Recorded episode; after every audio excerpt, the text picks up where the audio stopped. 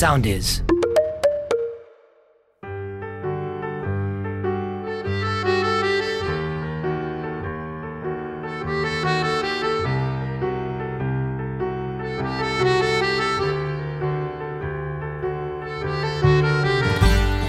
Νέο επεισόδιο στο podcast των Άγριων Μελισσών και έχουμε για άλλη μια φορά μαζί μας δύο ανθρώπους που είναι πίσω από τις κάμερες.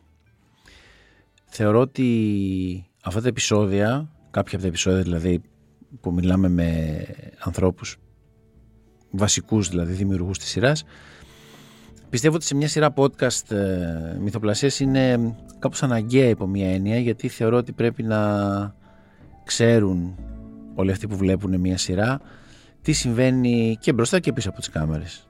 Οπότε σήμερα έχουμε μαζί μας την Τριάδα Παπαδάκη, που είναι η ενδυματολόγος των Άγριων Μελισσών. Είναι μια γυναίκα η οποία δουλεύει χρόνια στο σινεμά, έχει ντύσει και έχει ντύσει κόσμο και κοσμάκι, και φυσικά δίνει όλους αυτούς τους ηθοποιούς στις Άγριες Μέλισσες, πρώτους, δεύτερους, τρίτους, τέταρτους ρόλους, έξτρας, τα πάντα.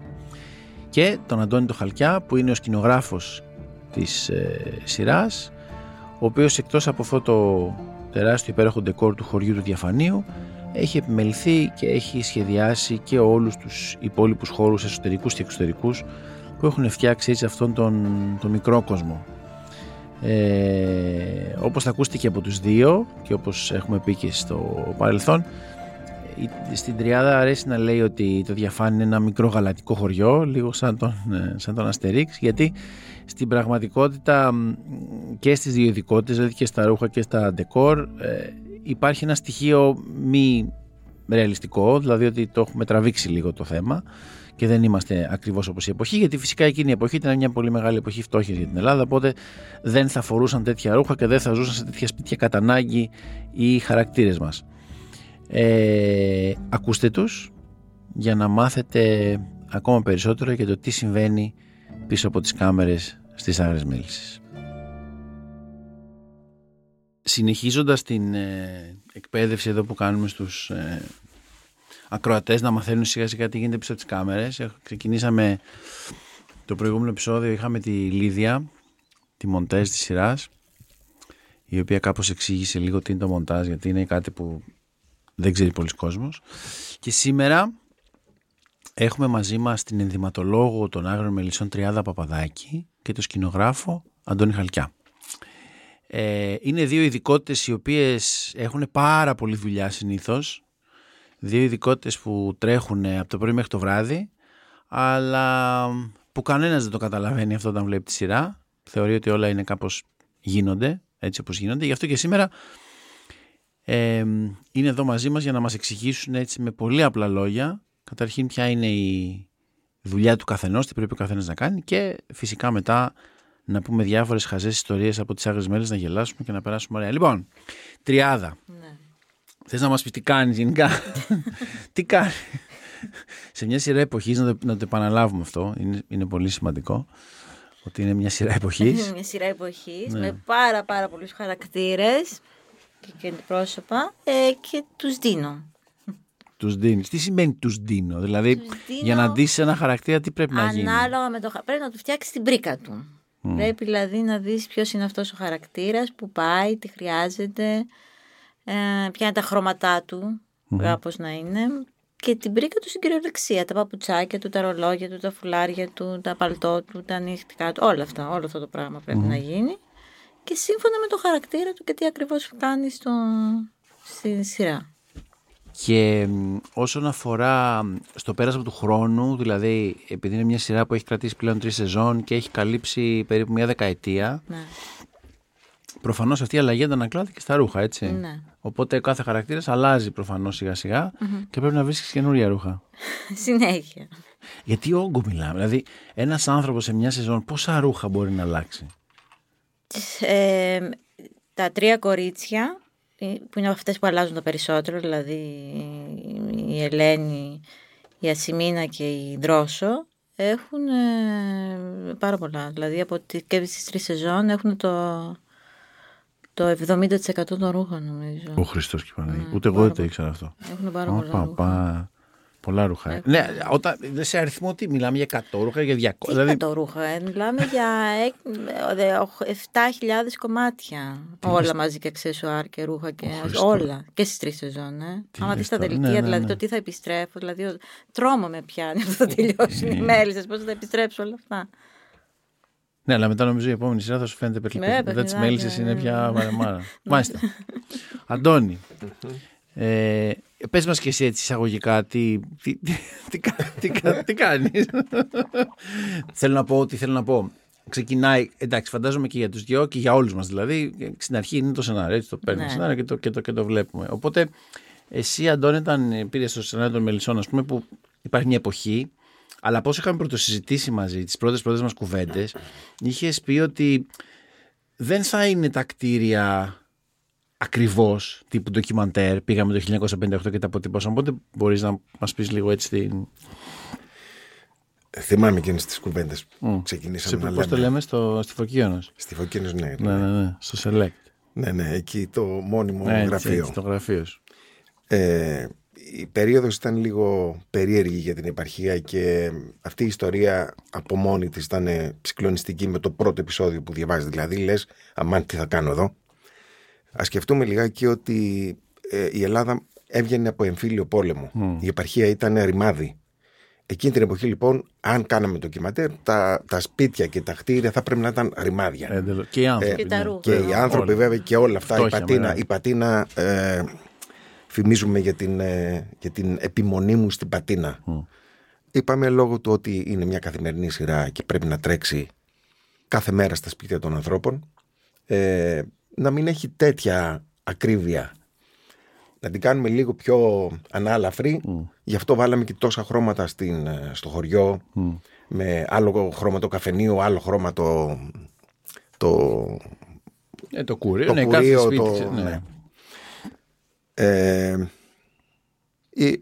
η όλη κουβέντα, ενώ ξεκινάει, ας πούμε, με κάποια σπίτια που λέει, όπως λέει και η Τριάδα, πρέπει να κάνεις την περιουσία και την... τα γονικά, ας πούμε, του καθενός, πίσω από αυτά υπήρχε μια ιστορία που χρειάστηκε ένας στατικός για να σηκώσουμε όλη αυτή τη σιδεριά και να είμαστε εξασφαλισμένοι σε όποια κλιματική συνθήκη μην πέσει ένα σκηνικό τέτοιων διαστάσεων. Δηλαδή ένα μονομπλοκ που έχουμε είναι 22 μέτρα επί 7 ύψος συν την κεκλειμένη σκεπή. Εάν αυτό το βάλει σαν καράβι, το καράβι τρέχει πάνω από 22 κόμβους με τέτοιο πανί ανοιχτό.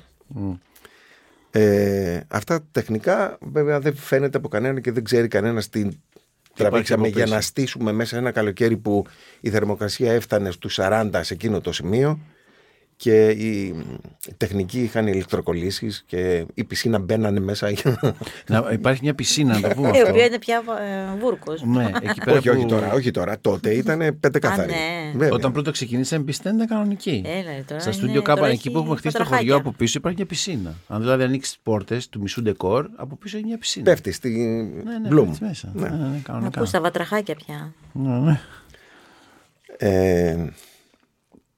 Αυτό στην ουσία. Οπότε εσύ ξεκινάς και κάνεις ένα σχέδιο, έτσι. Και μετά κάνουν κάτι τύποι, οι οποίοι αρχίζουν και βάζουν. Δηλαδή υπάρχει μια ολόκληρη δουλειά που δεν φαίνεται από πίσω από όλο αυτό. Ξεκίνησα να σχεδιάζω όταν ήμουν ήδη σε μια άλλη σειρά και είχα πάρει μαζί πίνακα και χώρο γραφείου δηλαδή, για να έρθω και να είμαι έτοιμος. Τα κουβεντιάσαμε. Το επόμενο είδα δηλαδή να μπούμε μέσα στο σενάριο πώς είναι αυτό το χωριό, πώς είναι το σπίτι του ενός, πώς είναι το σπίτι του άλλου και τι διαδοχικούς χώρους έχει το καθένα. Θα έλεγα πέραν του τεχνικού που είναι πάρα πολύ δύσκολο στις συνθήκες δουλειάς, το υπόλοιπο ήταν μια ευχάριστη διαδικασία ραντεβού στην καφετέρια με το σκηνοθέτη και τους σεναριογράφους. Εντάξει, είσαστε πολλά χρόνια στο κουρμπέτι και έχετε κάνει και σινεμά και έχετε κάνει και σειρές και έχετε κάνει διάφορα. Ποια είναι η ιδιαιτερότητα της καθημερινής σειράς πέρα από τα χιλιάδες, εκατομμύρια? Δηλαδή, υπάρχει ένας όγκος. Ωραία. Τι άλλο? είναι ο χρόνος. Εμένα, δηλαδή, αυτό, την πρώτη σεζόν έκλαιγα κάθε βράδυ, ας πούμε, γιατί μου φαινόταν απίστευτο. Μέχρι να πάω να αλλάξω κάτι, είχαν πάει 5 σκηνές κάτω, που στο σινεμά που εγώ κυρίως κάνω. Θα γινόταν μέσα σε μια εβδομάδα, ας πούμε, την γυρίζαμε αυτή τη σκηνή. Μέχρι να καταλάβω ότι όπτρια θα πρέπει να είσαι πιο προετοιμασμένη και να είσαι πιο... Μου πήρε λίγο χρόνο. Χωράει κάποιος τελειομανίας σε αυτή τη... Ναι. Δηλαδή μπορείς, ναι, γίνεται... Μπορείς. Όσο... με κλάματα και... Με κλάματα, το έχεις στο μυαλό σου πολύ. Αυτό είναι, δηλαδή. Το έχεις πολύ συγκεκριμένο στο μυαλό σου. Είναι, που σου δημιουργεί δύο προβλήματα, γιατί δεν μπορείς ακριβώς με τους βοηθούς, ας πούμε, πώς να το κάνουν. Που οι έρμες κάνουν ό,τι μπορούν. Γιατί είναι πάρα πολύ δύσκολο. Αλλά ναι, μπορείς. Εγώ έτσι δηλαδή το ξεκινάω και μετά εντάξει. Άλλο το πετυχαίνει, άλλο το δεν πετυχαίνει. Ναι. Αντώνη, εσύ έχεις κάνει και πολύ τηλεόραση, έτσι. Πάρα πολύ τηλεόραση, να πούμε. Μπορείς να μας πεις και λίγα πράγματα που έχεις κάνει, έτσι, για να μην τα πω εγώ. Γιατί είσαι... Εντάξει, δεν θα πούμε τις ηλικίες μας, βέβαια, αλλά και αν έχεις κάνει σειρές. Έχω κάνει πολλές καθημερινές, κι όμως. Έτσι, θυμάμαι από τις πρώτες δουλειές που είχα κάνει, μια επιτυχία που, έτσι, την νοσταλγώ, Γιάννη και Μαρία. Α, έχεις κάνει Γιάννη και Μαρία. Τι να μην πω την ηλικία στο. Και εμείς του το είδαμε. Έχεις κάνει Γιάννης και Μαρία. Με την Πενιζούνη και με τα σγουρά της αμαλιά να τρέχει. Ο Πάνος ο Γλυκοφρίδης μέχρι την παραμονή των γυρισμάτων μου έλεγε πες το ναι και τον διώχνω. Ποιο διώχνει? Ο Γιάννης ήταν ένας μαθητής της γυναίκας του, πολύ καλός μαθητής. Και είχε έρθει να παίξει το ρόλο του. Με πολιορκούσε να παίξω το πρωταγωνιστικό ρόλο. Πάνω δεν πρώτη είμαι φορά σκηνογραφία και πρωταγωνιστής. Έτσι τελείωσε η σειρά, έχοντας μόνο την τεχνική ευθύνη και όχι να παίξω τέτοια πράγματα. Δεν ήμουνα για ποτέ. Προφανώς. Αντώνη, ωραία. Αυτό που εκεί που θέλω να καταλήξω είναι με τόση πολλή εμπειρία. Τι ήταν για σένα καινούριο ή διαφορετικό ή ξεχωριστό ή όπως θες πες το στις Άγριες Μέλισσες? Ήταν δηλαδή ακόμα μια σειρά, πέρα από την επιτυχία τώρα σου λέω, έτσι, σαν δουλειά δική σου, αυτό που εσύ βίωσες. Την εποχή την έχω δουλέψει αρκετά. Την ξέρω δηλαδή πολύ καλά την εποχή, έχω μελετήσει την εποχή. Για πρώτη φορά το έκανα καθημερινό. Άλλο πράγμα είναι να κάνεις το νησί και να έχεις 12 μέρες το επεισόδιο ή 11 μέρες το επεισόδιο. Τι ωραία. Και άλλο πράγμα είναι να κάνεις αυτή τη σειρά έτσι όπως είναι. Ήταν κάτι πρωτόγνωρο βέβαια. Η ταχύτητα στην οποία έπρεπε να επεμβαίνεις σε δύο συνεργεία που η παραμικρή λεπτομέρεια εκείνου που ξέρει είναι χτύπημα στην καρδιά. Δηλαδή να βγαίνει ένα κουτάκι σπίρτα και να είναι άλλο της εποχής, είναι ένα πρόβλημα που σου μπαίνει στο μάτι και λες αν είναι δυνατόν. Ή ξέρω εγώ τα κουτάκια των χρυσαφικών που δωρίζουμε, ας πούμε. Δεν υπάρχουν αυτά που ανοικοκλίνουν με clips. Είναι πλαστικά τα οποία το ένα είναι εφαρμογή του αλωνού και από μέσα υπάρχει ένα βαμβάκι ροζ. Που μέσα στο βαμβάκι έτσι, ένα ροζ βαμβάκι που στη μέση έχει το δαχτυλίδι, έχει το δεν ξέρω τι. Όταν ανοίγουν άλλα κουτάκια, ενώ τα έχεις πει σε έναν λαό, τα έχεις ξεχάσει ο άλλος, είναι προβλήματα. Νομίζω και στις δύο ειδικότητες αυτό είναι το να κυνηγάς την εποχή και την ορθότητα της εποχής. Είναι τα τραγικά. Δεν ξέρω. Εγώ κάποια φορά δηλαδή σας βλέπω και λέω Χριστέ μου, εγώ δεν έχω να κάνω τίποτα από όλα αυτά. Πώς είναι όλο αυτό το συνεχόμενο η τριάδα? Γιατί είμαι σίγουρος ότι έχετε και οι δύο βάλει νερό στο κρασί κάποια στιγμή. Ναι. Και βλέπεις και κάποια λάθη και λες, όχι τώρα, πω, τι ήταν αυτό, ξέφυγε. Και... Εμένα μου αρέσει τα εποχής πάρα πολύ. Μ' αρέσει και η έρευνα και αυτό το κοινή και μ' αρέσει δηλαδή... Θες να μας πεις λίγο για ποια κομμάτια κάνεις έρευνα? Δηλαδή, εγώ ξέρω γιατί κάποια τα κάναμε και μαζί, αλλά έχει ενδιαφέρον αυτό. Ότι πίσω από κάποιες ενότητες. Mm-hmm. Έχει υπάρξει συγκεκριμένη έρευνα και να μας πεις δύο λόγια γι' αυτό. Κοίταξε, αυτό που είπε ο Αντώνης ότι δεν είναι ντοκιμαντέρ, δηλαδή ότι είναι λίγο λουστράρισμένα τα ρούχα, ισχύει, ας πούμε. Mm. Δεν θα ήταν έτσι. Ναι, σε μια επαρχία έτσι ντυμένοι όλοι τους μέσα στο. Δεν θα ήταν ποτέ το 50. Τα φουστάνια αυτά. Και δεν θα αλλάζανε τέτοιο και όλα τα μαλλιά. Όλο μαζί, όλο αυτό το λούστρο. Εμένα μου κάνει λίγο σαν γαλατικό χωριό το διαφάνει. Ότι κάπου υπάρχει μόνος. Κάπου υπάρχει. Ναι. Και το διαφάνει με τους ανθρώπους του. Έχω κάνει πολύ. Κοίταξα όλη την περιοχή, την εποχή δηλαδή και για την Ελλάδα του 55 μέχρι και το 65 πολύ, που έχει κάποια ωραία βιβλία που τα είχα δώσει δηλαδή, και στο Μουσείο Μπενάκη και στο Ελιά. Κοίταξα πάρα πολύ για την Τρούμπα, έψαξα πάρα πολύ για τις φυλακές, αλλά δεν υπήρχαν πολλά στοιχεία δηλαδή, για να ψάξω να βρω συγκεκριμένα εικόνες. Τις περσινές λες. Ναι, τις φυλακές με τις φυλακισμένες. Ναι. Δηλαδή φωτογραφίες με δοσμοφύλακες βρήκα από πουθενά. Και έφτιαξα, από τη Στεφανία δηλαδή αντέγραψα μετά. Τη γνωστή Στεφανία, ναι. Και γενικά κάνει συνέχεια έρευνα, προσπαθείς δηλαδή να βλέπεις φωτογραφίες, ταινίες, κάτι να δεις. Mm-hmm. Και μετά έχω και μια πολύ συγκεκριμένη εικόνα για το πώς θέλω να φαίνονται οι χαρακτήρες. Δηλαδή, όταν γι' αυτό σου είπα ο Κλεωμένης, όταν έχει έναν ομοφυλόφιλο, δεν θέλω να μου βγαίνουν σαν καρικατούρες, θέλω να βγαίνουν όμορφοι, αλλά να βγαίνει ο χαρακτήρας χωρίς να γίνει καρικατούρα. Ναι, αυτό νομίζω όλοι το προσπαθήσαμε πολύ στις μέλισσες, ειδικά για τρίτους, τέταρτους ρόλους. Δηλαδή όλος αυτό να είναι σημαντικό, δηλαδή να μην ξεχωρίζει. Ναι. Μου κάνει εντύπωση ότι ενώ έχουν περάσει τόσοι διαφορετικοί χαρακτήρες, συνολικά δεν αισθάνεσαι ότι είναι όλοι κάπως ντυμένοι το ίδιο. Όχι.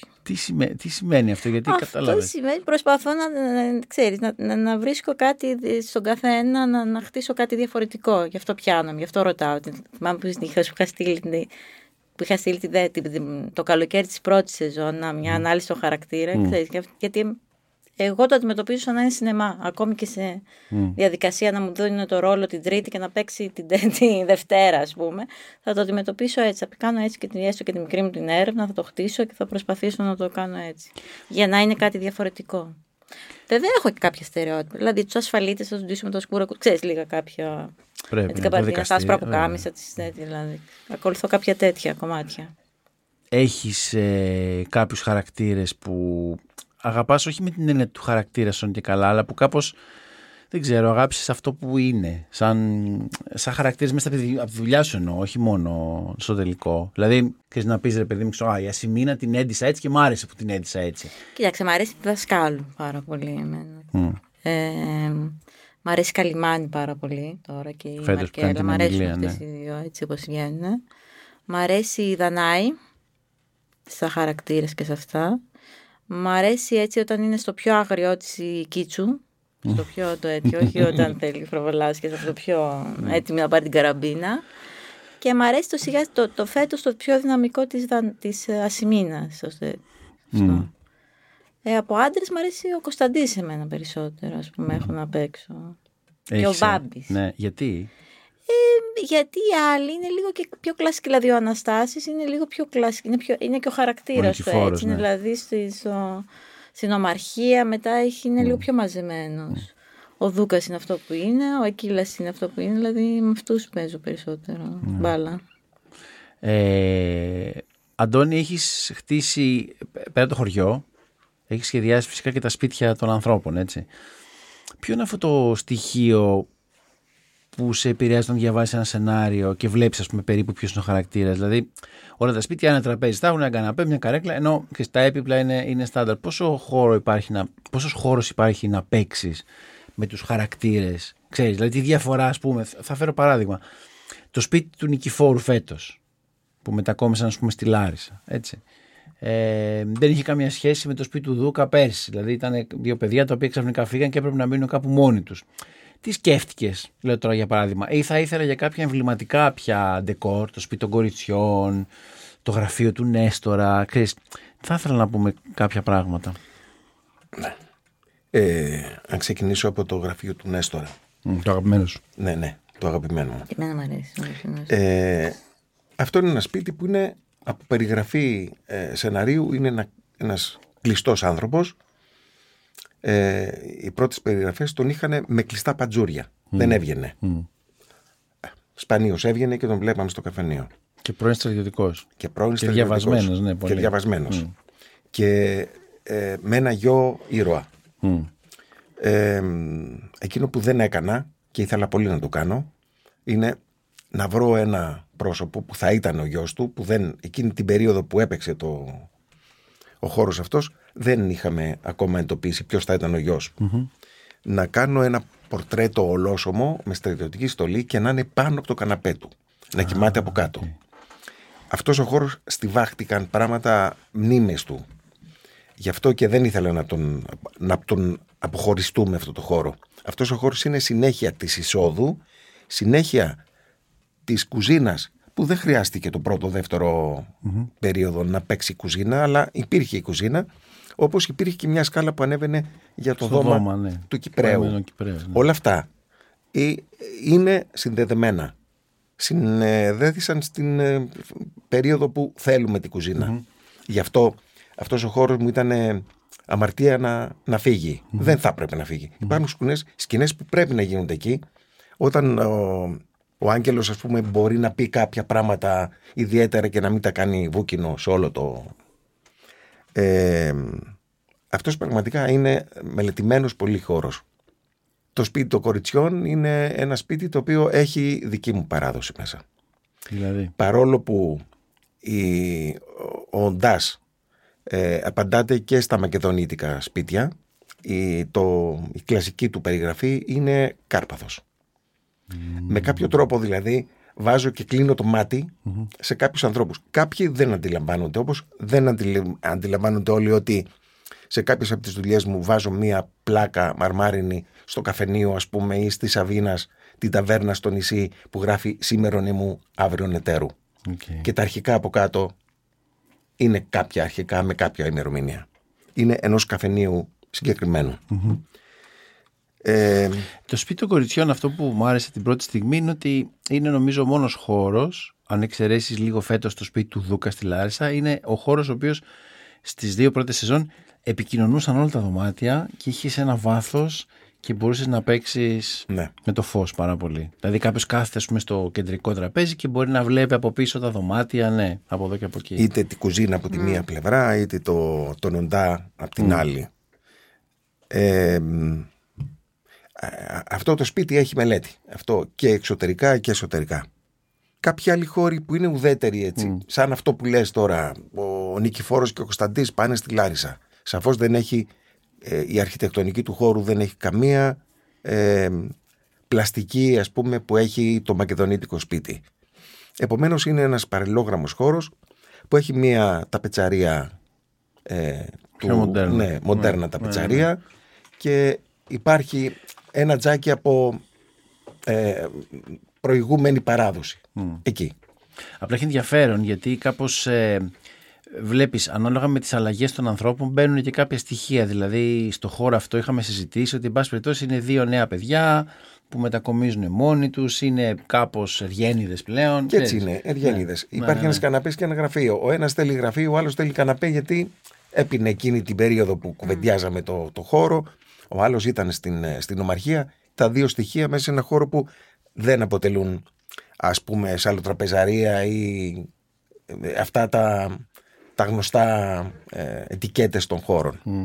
Όλα μαζί ήταν. Τριάδα, θέλω, επειδή εγώ ξέρω πολύ περισσότερα από όσα θα καταλάβει ο κόσμος για σένα, να μου περιγράψεις μία τυπικά δύσκολη μέρα σου στο γύρισμα των Άγριων Μελισσών. Δηλαδή από την ώρα που ξυπνάς μέχρι την ώρα που τελειώνει. Πες μου έτσι μια ωραία μέρα, ρε παιδί μου, που μπορεί να σου συμβούν. Κοίταξε, και αναποδιές και δυσκολίες. Το δύσκολο πρέπει να καταλάβουμε ότι είναι δύο συνεργεία, που σημαίνει ότι είναι σαν να γυρνά δύο διαφορετικά σύριαλ. Είναι όταν είμαι σε εξωτερικό γύρισμα και έχει πάρα πολύ κόσμο στον ένα. Ένας γάμος, ας πούμε. Και είναι και ένα δικαστήριο στους συγχρόνους. Γιατί πρέπει να μοιράσω τα παπουτσάκια μου, τα ρουχαλάκια μου και με τους μεν και στους δε, και πρέπει να έχω και μια επιμέλεια και στα δύο. Δηλαδή, γιατί θα έρθουν οι έξτρα, οι αγαπημένοι, οι οποίοι δεν ξέρεις τι size θα είναι. Δηλαδή, αν έρθουν 10 έξτρα, εγώ πρέπει να έχουμε η αρούχα για 20. για να ξέρουμε τι θα μπει και πώς θα μπει και ποιο θα μπει. Που σημαίνει και επειδή είναι εποχής, είναι και οι γραβάτες, είναι τα παπουτσάκια, τα φανελάκια, τα καμισάκια, όλα τους χειμώνα και να μην ξεχαστεί κάτι. Δηλαδή, άμα έχω εξωτερικά και σε δύο με πολύ κόσμο, είναι αυτό που κλαίω από την προηγούμενη βράδυ, στο αγαπημένο το Βασάλο. Το, ξέρεις, παίρνω τηλέφωνο, πας και με λυπηθεί κάποιος και με αλλάξουνε. Πόσο κομβική σημασία και φυσικά δύσκολο, το γνωρίζουμε όλοι πολύ καλά, είναι να ανταπεξέρχεσαι στους πολύ διαφορετικούς χαρακτήρες των ηθοποιών.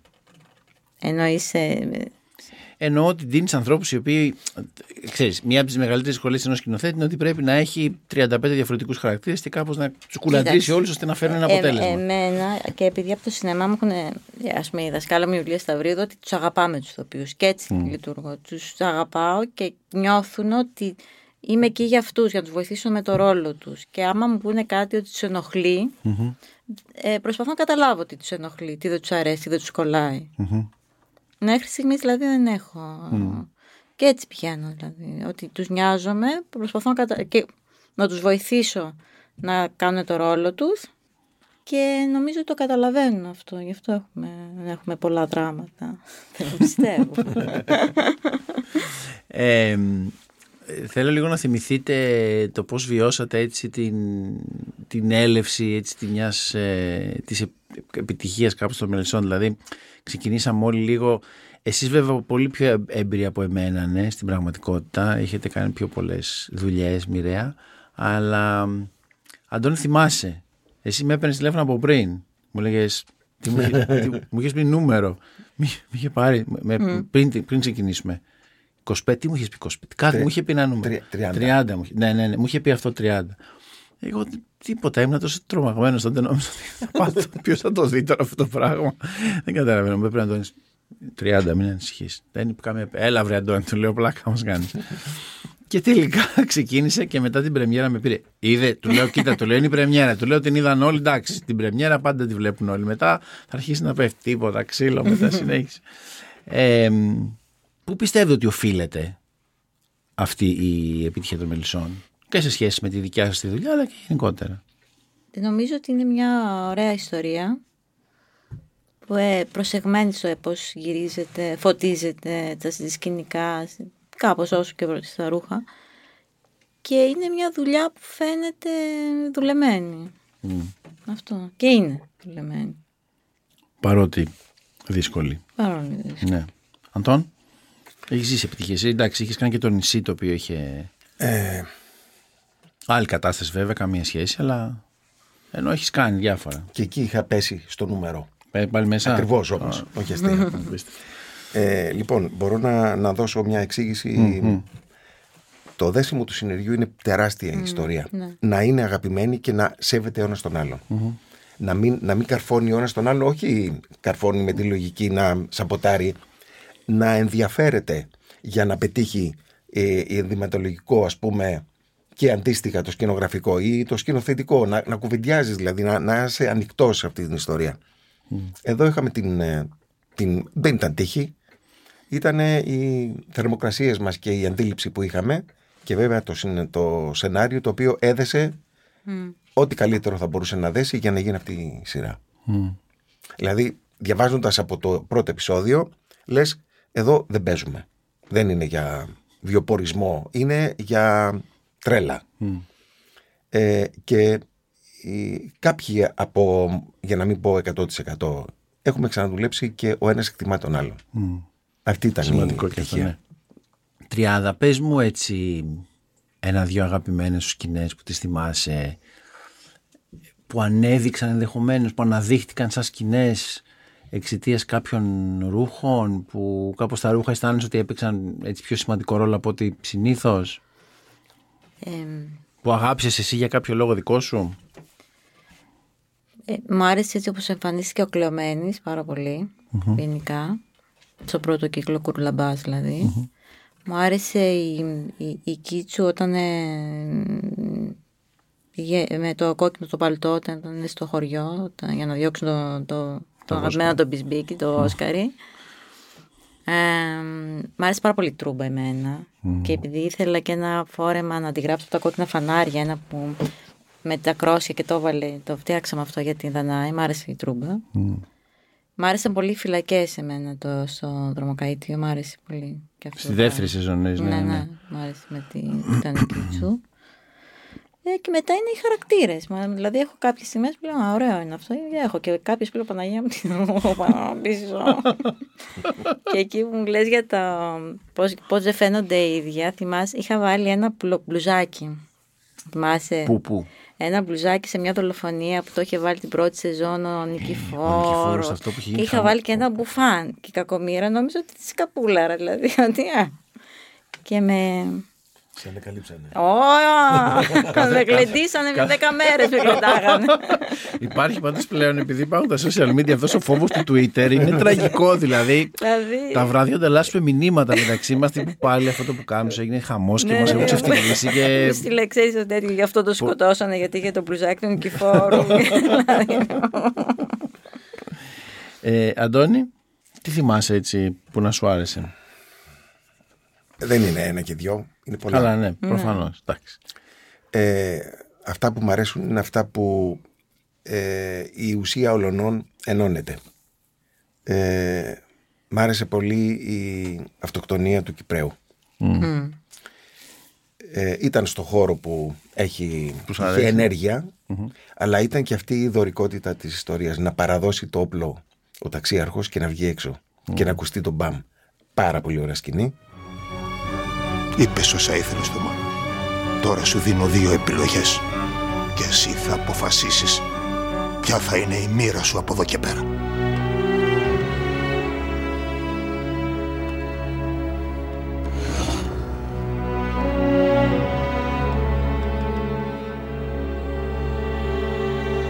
Ή θα γίνεις εσύ ο δημιός σου ή θα εξαφανιστείς όπως λογάριαζες. Εγώ μια φορά δεν θα βουτήξω τα χέρια μου στο δικό σου αίμα κι ας με συγχωρήσει το παλικάρι μου. Όποια απόφαση κι αν πάρεις, να ξέρεις πως έχεις τη συγχώρεσή μου.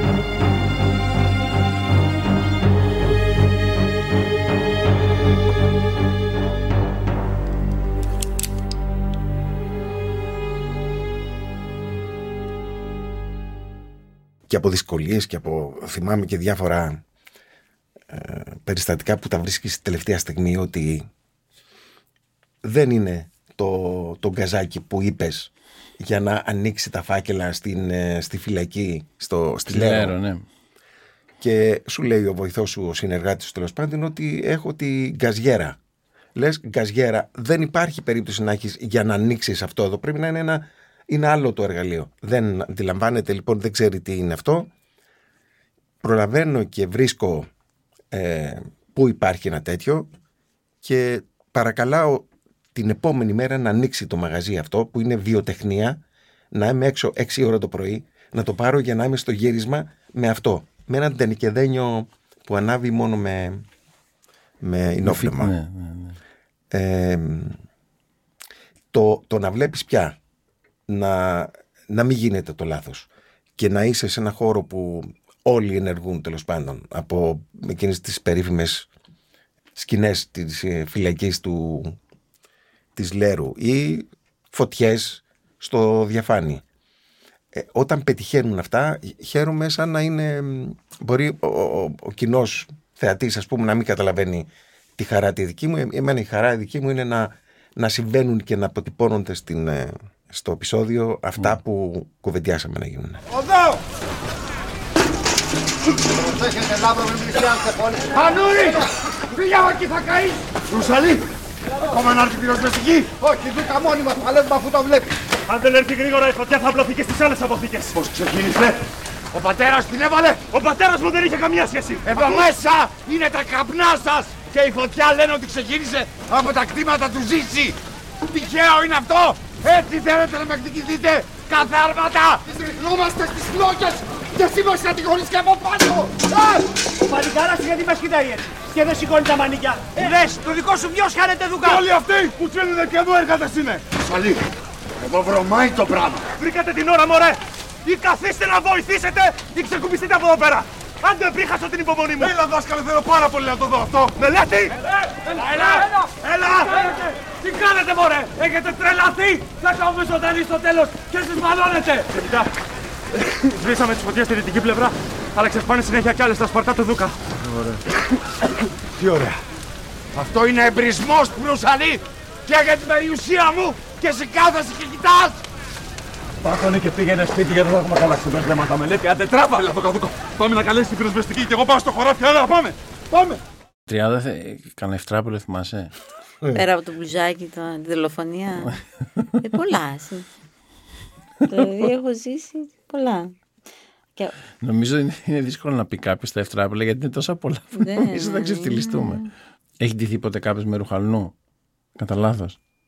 Τι εννοείς κατά λάθος? Εννοώ, ξέρεις, να φορέσουν αυτά τα ρούχα από ένα χαρακτήρα και τελικά τα έδεσαν έναν άλλον. Ανακύκλωση ρούχων κάνουν. Δηλαδή, ένα κουσμάκι που έχει βάλει ο ένας, άμα τα έχω επιστρέψει, δηλαδή κάτι δεύτερης με τρίτη σεζόν, τα βάζω δηλαδή σε άλλους χαρόλους, πιο κάτω μετά. Το να βάλει κάποιος κάτι και να το. Ναι, αυτό έχει γίνει. Βεβαίω. Τελικά μου κάτσε αλλού, αλλού ξεκινούσε, αλλά δεν θα σου πω πια.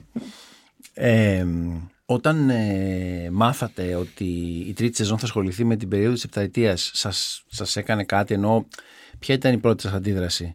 Και εσύ, Αντώνη, τι σκέφτηκες όταν ήξερες ότι θα πρέπει να χτίσουμε ένα χώρο εξορίας που προφανώς δεν θα ήταν η Λέρος? Ενώ, κατάλαβες. Θυμάσαι, κουβεντιάσαμε και τη Λέρο, κουβεντιάσαμε και την Αίγινα, κουβεντιάσαμε και διάφορα. Εν τέλει, η δουλειά δική μας είναι μια δουλειά που έχει μια μαγικότητα στην εκτέλεση. Θα πρέπει να συμφωνήσουμε οι εμπλεκόμενοι, να δούμε τι βλέπουμε και τι δεν βλέπουμε και να πάμε σε ένα χώρο που δεν είναι Λέρος και να γίνει Λέρος. Αυτό νομίζω είναι τρομερό, όποιος δεν το καταλαβαίνει. Πολλές φορές ήθελα κάποτε να κάνω κάτι, να κάνω μια δουλειά στην οποία θα υπάρχει ένα κάδρο και μετά θα κουνάς λίγο την κάμερα αριστερά και θα καταλαβαίνεις τι πόσο σημαντικό είναι το κάδρο και πόσο σημαντικό είναι πρακτικά στη δουλειά μας το κάδρο, όχι καλλιτεχνικά. Καμία σχέση. Το καλλιτεχνικό είναι 10-8, αλλά ότι πας εδώ, αυτό που λέει ο Αντώνης, έχεις ένα χώρο και λες εδώ θα κάνω φυλακές. Άμα κάνεις λίγο έτσι, μπορεί να υπάρχει το χάος. Χαβούζα, σπίτια, οτιδήποτε. Δεν ξέρω. Σαρά, τα πάντα μπορεί να υπάρχουν. Αλλά εδώ είναι οι φυλακές. Αυτό είναι πολύ, πολύ σημαντικό νομίζω. Στο να καταλαβαίνεις το χώρο, ναι. Με συλλάβανε χωρίς αποδείξεις.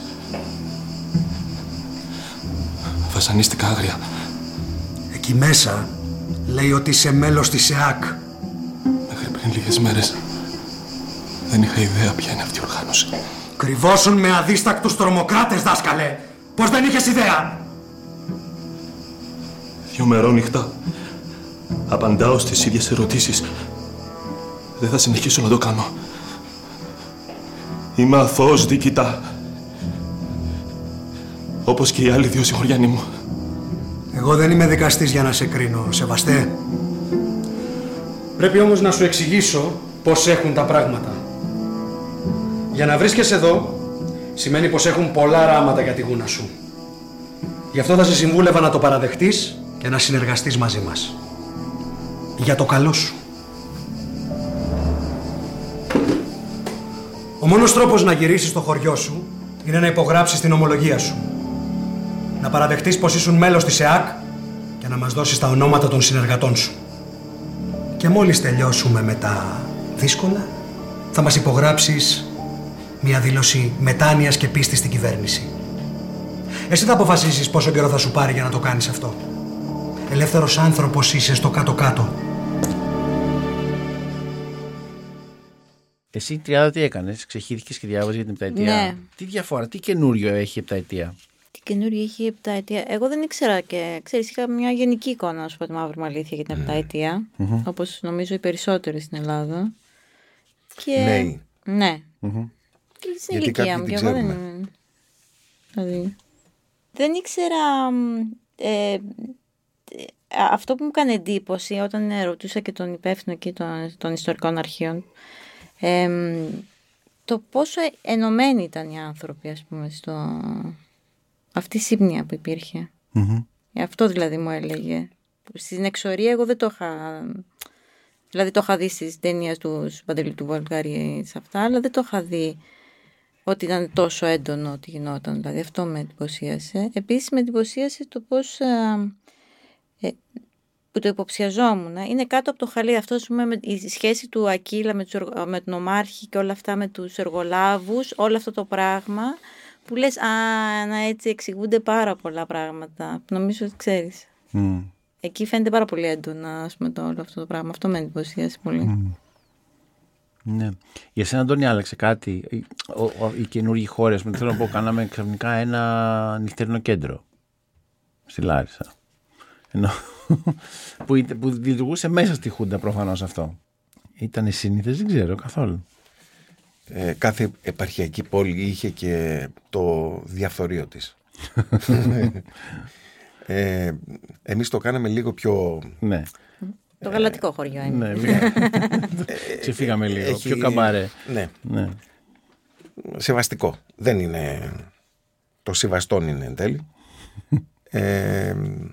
Ήταν λίγο πιο γδυτά τα πράγματα, δηλαδή ούτε τα πετσαρίες είχαν, ούτε φώτα, ούτε απλώς έπρεπε να υπάρχει μια πίστα, να τραγουδάνε οι γυναίκες και να γίνεται αυτό που γίνεται από κάτω. Επειδή την μυρίστηκα, την γεύτηκα προς τα τέλη της, τέλος πάντων καλά, την κατάλαβα πολύ την κοινωνία εκείνη, πώς συμπεριφέρθηκε την εποχή εκείνη της δικτατορίας, και την είχα. Mm. Η Λάρισα σε σχέση με το χωριό είναι κάτι άλλο, ήταν άλλοι χώροι, πιο μεγάλοι, πιο καθαροί. Δεν μου ήταν πρόβλημα να τον ακολουθήσω το χώρο αυτόν, τους χώρους που κάναμε εκεί. Και τα στρατόπεδα ειδικά. Άλλη ιστορία δραματική με μένα, με τα στρατόπεδα. Mm. Ωραία. Τι θα σας μείνει από όλο αυτό? Από τις Μέλισσες. Ναι. Δεν θα κάνουμε τέταρτο κύκλο. Όχι, δεν θα κάνουμε τέταρτο κύκλο. Όχι. Θα κάνουμε άλλα πράγματα, αλλά όχι τέταρτο κύκλο. Νιώθεις καλά. Και η σχέση με τους ανθρώπους και το πώς εξελίσσεσαι, δηλαδή. Είναι ασκήσεις ψυχραιμίας, φάρους και το να δουλέψεις συνέχεια. Δηλαδή, για μένα τουλάχιστον αυτό το καθημερινό εποχής είναι, δηλαδή, να κάνεις όπως να... Ξαναεφευρίσκω τον εαυτό μου συνέχεια, δηλαδή, να είσαι συνέχεια σε εγρήγορση. Ωραία θα μου μείνει εμένα. Mm. Δηλαδή, ωραία σύστημα αυτή με τις Μέλισσες. Τις αγάπησα. Παρόλο που με τσιμπάνε κατά καιρούς πολύ, αλλά. Ναι. Τις αγάπησα. Τα αγαπάω, αλλά δεν έχουν τελειώσει ακόμη. Έχουμε να δούμε ποιος ξέρει τι μας περιμένει, γιατί δεν θα μας άδει. Έχουμε. Αντώνη. Εγώ αισθάνομαι από τώρα καλά για το πώς θα τελειώσει και αυτή η σειρά. Έχω αποκτήσει αυτή την έπαρση που δεν θέλω να κάνω άσχημη δουλειά. Mm. Δηλαδή θα μου στοιχήσει να κάνω μια δουλειά η οποία θα αναγκαστώ να πάω για βιοποριστικούς λόγους. Δηλώνω.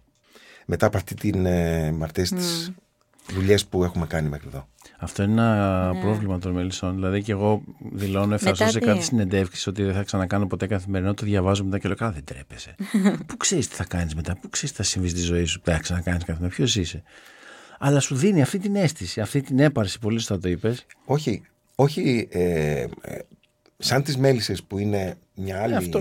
Αυτό λέω από εκεί και πέρα όμως. Αυτό λέω. Ναι, αυτό. Αλλά ποτέ δεν ξέρεις πώς θα φέρνει η ζωή.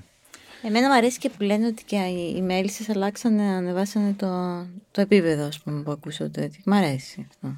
Γιατί, ψέματα. Όχι, βέβαια, μου αρέσει. Όχι, βλέπουν άνθρωποι που δεν βλέπανε τηλεόραση, ανοίξανε με τις Μέλισσες. Όπως βέβαια και με το νησί παλιότερα. Ναι. Να μην τις ξανακλείσουν, ελπίζουμε. Στο χέρι μας είναι. Αυτό είναι. Μάλιστα. Σας ευχαριστώ πάρα πολύ, κύριε και κυρία μου. Εμείς ευχαριστούμε. Να είστε καλά.